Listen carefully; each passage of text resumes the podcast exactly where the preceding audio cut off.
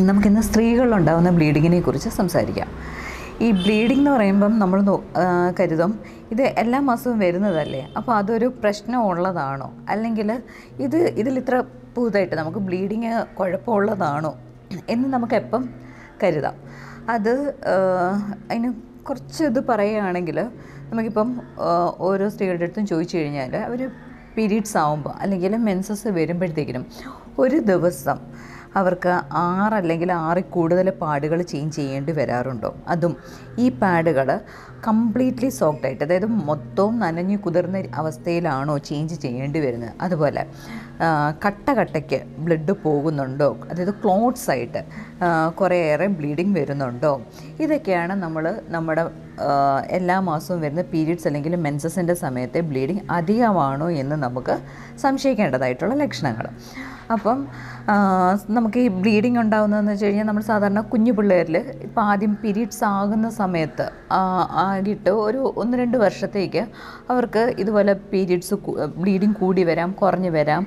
സാധാരണ രീതിയിൽ നമ്മൾ ആദ്യത്തെ പീരീഡ്സ് ആയിട്ടുള്ള ആദ്യത്തെ രണ്ട് വർഷം വരുന്ന ബ്ലീഡിങ്ങുകൾ നമ്മൾ കുട്ടിക്ക് വലുതായിട്ട് ഹീമോഗ്ലോബിൻ ലോസ് ഉണ്ടാക്കുന്നില്ല. അല്ലെങ്കിൽ ഒരു പത്ത് പതിനഞ്ച് ദിവസമൊന്നും നീണ്ടു നിൽക്കുന്നില്ല. അല്ലെങ്കിൽ എട്ട് ദിവസത്തിൽ കൂടുതൽ നീണ്ടു നിൽക്കുന്നില്ല.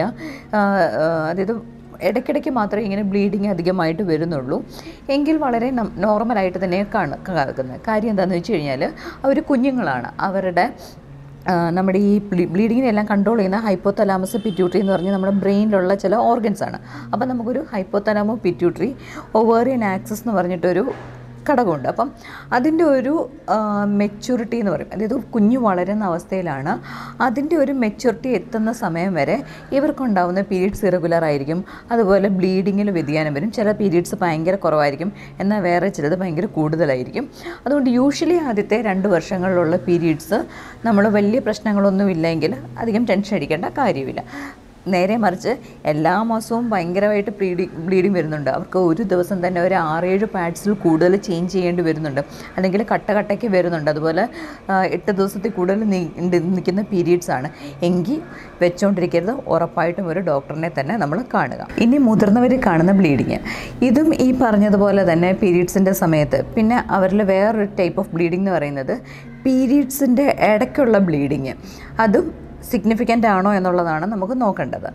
സാധാരണ രീതിയിൽ നമ്മളൊരു നാൽപ്പത് വയസ്സിന് താഴെയുള്ളവരാണെങ്കിൽ യൂഷ്വലി നമ്മൾ അവരുടെ ഇതിൽ ബയോപ്സിക്കോ വലിയ ഇതിനായിട്ട് റോൾ വരില്ല. യൂഷ്വലി നമ്മളൊരു ഗൈനക്കോളജിസ്റ്റിനെ കാണിക്കുക. നമ്മൾ ഉള്ളു പരിശോധിക്കും.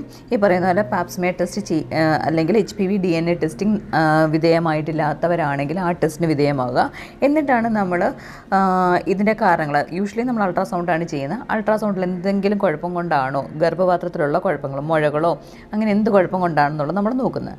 പക്ഷേ ഒരു നാൽപ്പത് വയസ്സ് കഴിഞ്ഞിട്ടുള്ള സ്ത്രീകളിലാണ് ഇതുപോലെ കംപ്ലയിൻസ് വരുന്നതെങ്കിൽ അവിടെ നമ്മൾ അത്യാവശ്യം അറിയേണ്ട കാര്യങ്ങൾ നമ്മൾ പരിശോധിക്കുന്ന സമയത്ത് ഗർഭപാത്രത്തിന്റെ മുഖം കാണുന്നു അവിടെ അസുഖങ്ങളൊന്നുമില്ല പാപ്സ്മിയർ അല്ലെങ്കിൽ H P V D N A test ചെയ്യുന്നു. പിന്നെ നമുക്കറിയേണ്ടത് ഗർഭപാത്രത്തിനകത്തുള്ളത് അതായത് എൻഡോമെട്രിയത്തിനകത്തുള്ള എന്തെങ്കിലും കാരണങ്ങൾ കൊണ്ടാണോ എന്നുള്ളതാണ് നമുക്കറിയേണ്ടത്. യൂഷ്വലി നാൽപ്പത് വയസ്സിന് കഴി നാൽപ്പത് വയസ്സിന് മുകളിലുള്ള സ്ത്രീകൾക്ക് ഇതുപോലെ ബ്ലീഡിങ്ങിന്റെ എന്ത് കംപ്ലൈന്റ് ആയിട്ട് വന്നാലും ഗർഭപാത്രത്തിനകത്തുനിന്നുള്ള ബയോപ്സി എടുത്ത് അത് ക്യാൻസറോ അതുമായി ബന്ധപ്പെട്ടതോ ആയിട്ടുള്ള കംപ്ലയിൻസ് അല്ല എന്ന് ഉറപ്പിക്കുന്നത് തന്നെയാണ് ഉത്തമം. ഇനി ഇനി പറയേണ്ടത് മാസക്കുളി നിന്ന സ്ത്രീകളിലുണ്ടാവുന്ന ബ്ലീഡിങ് പോസ്റ്റ് മെനോപോസൽ ബ്ലീഡിങ് അത് വളരെയധികം ഇമ്പോർട്ടന്റ് ആയിട്ടുള്ള അല്ലെങ്കിൽ നമ്മൾ ഒരിക്കലും അവോയ്ഡ് ചെയ്യരുത്. നെഗ്ലക്റ്റ് ചെയ്യാൻ പാടില്ലാത്ത ഒരു കംപ്ലൈന്റാണ് പോസ്റ്റ് മെനോപോസ് ബ്ലീഡിങ്. അതിനെക്കുറിച്ച് നമുക്ക് വിശദമായിട്ട് അടുത്തൊരു എപ്പിസോഡിൽ പറയാം. തൽക്കാലം എല്ലാവരും ഈ കാര്യങ്ങളൊക്കെ ശ്രദ്ധിക്കുക. നമ്മളാണ് നമ്മുടെ ശരീരത്തെക്കുറിച്ച് നമുക്കാണ് കൂടുതൽ അറിയാൻ പറ്റുന്നത്. നമുക്കാണ് അറിയാൻ സാധിക്കുക. നമുക്ക് കഴിഞ്ഞ ഇതുവരെ വന്നുകൊണ്ടിരുന്ന പീരീഡ്സിൽ നിന്നും കൂടുതലാണോ കുറവാണോ കട്ടകട്ടയ്ക്ക് പോകുന്നുണ്ടോ? നമുക്ക് ഈ പീരീഡ്സ് കഴിയുമ്പോഴത്തേക്കിനും സഹിക്കാൻ പറ്റാത്ത ക്ഷീണം തോന്നുന്നുണ്ടോ? ഇതൊക്കെ നമുക്ക് മാത്രമേ ആ, തിരിച്ചറിയാൻ സാധിക്കത്തുള്ളൂ. അതുകൊണ്ട് അങ്ങനെ എന്തെങ്കിലും ബുദ്ധിമുട്ടുണ്ടെങ്കിൽ എത്രയും വേഗം അടുത്തുള്ളൊരു ഗൈനക്കോളജിസ്റ്റിനെ കാണുക.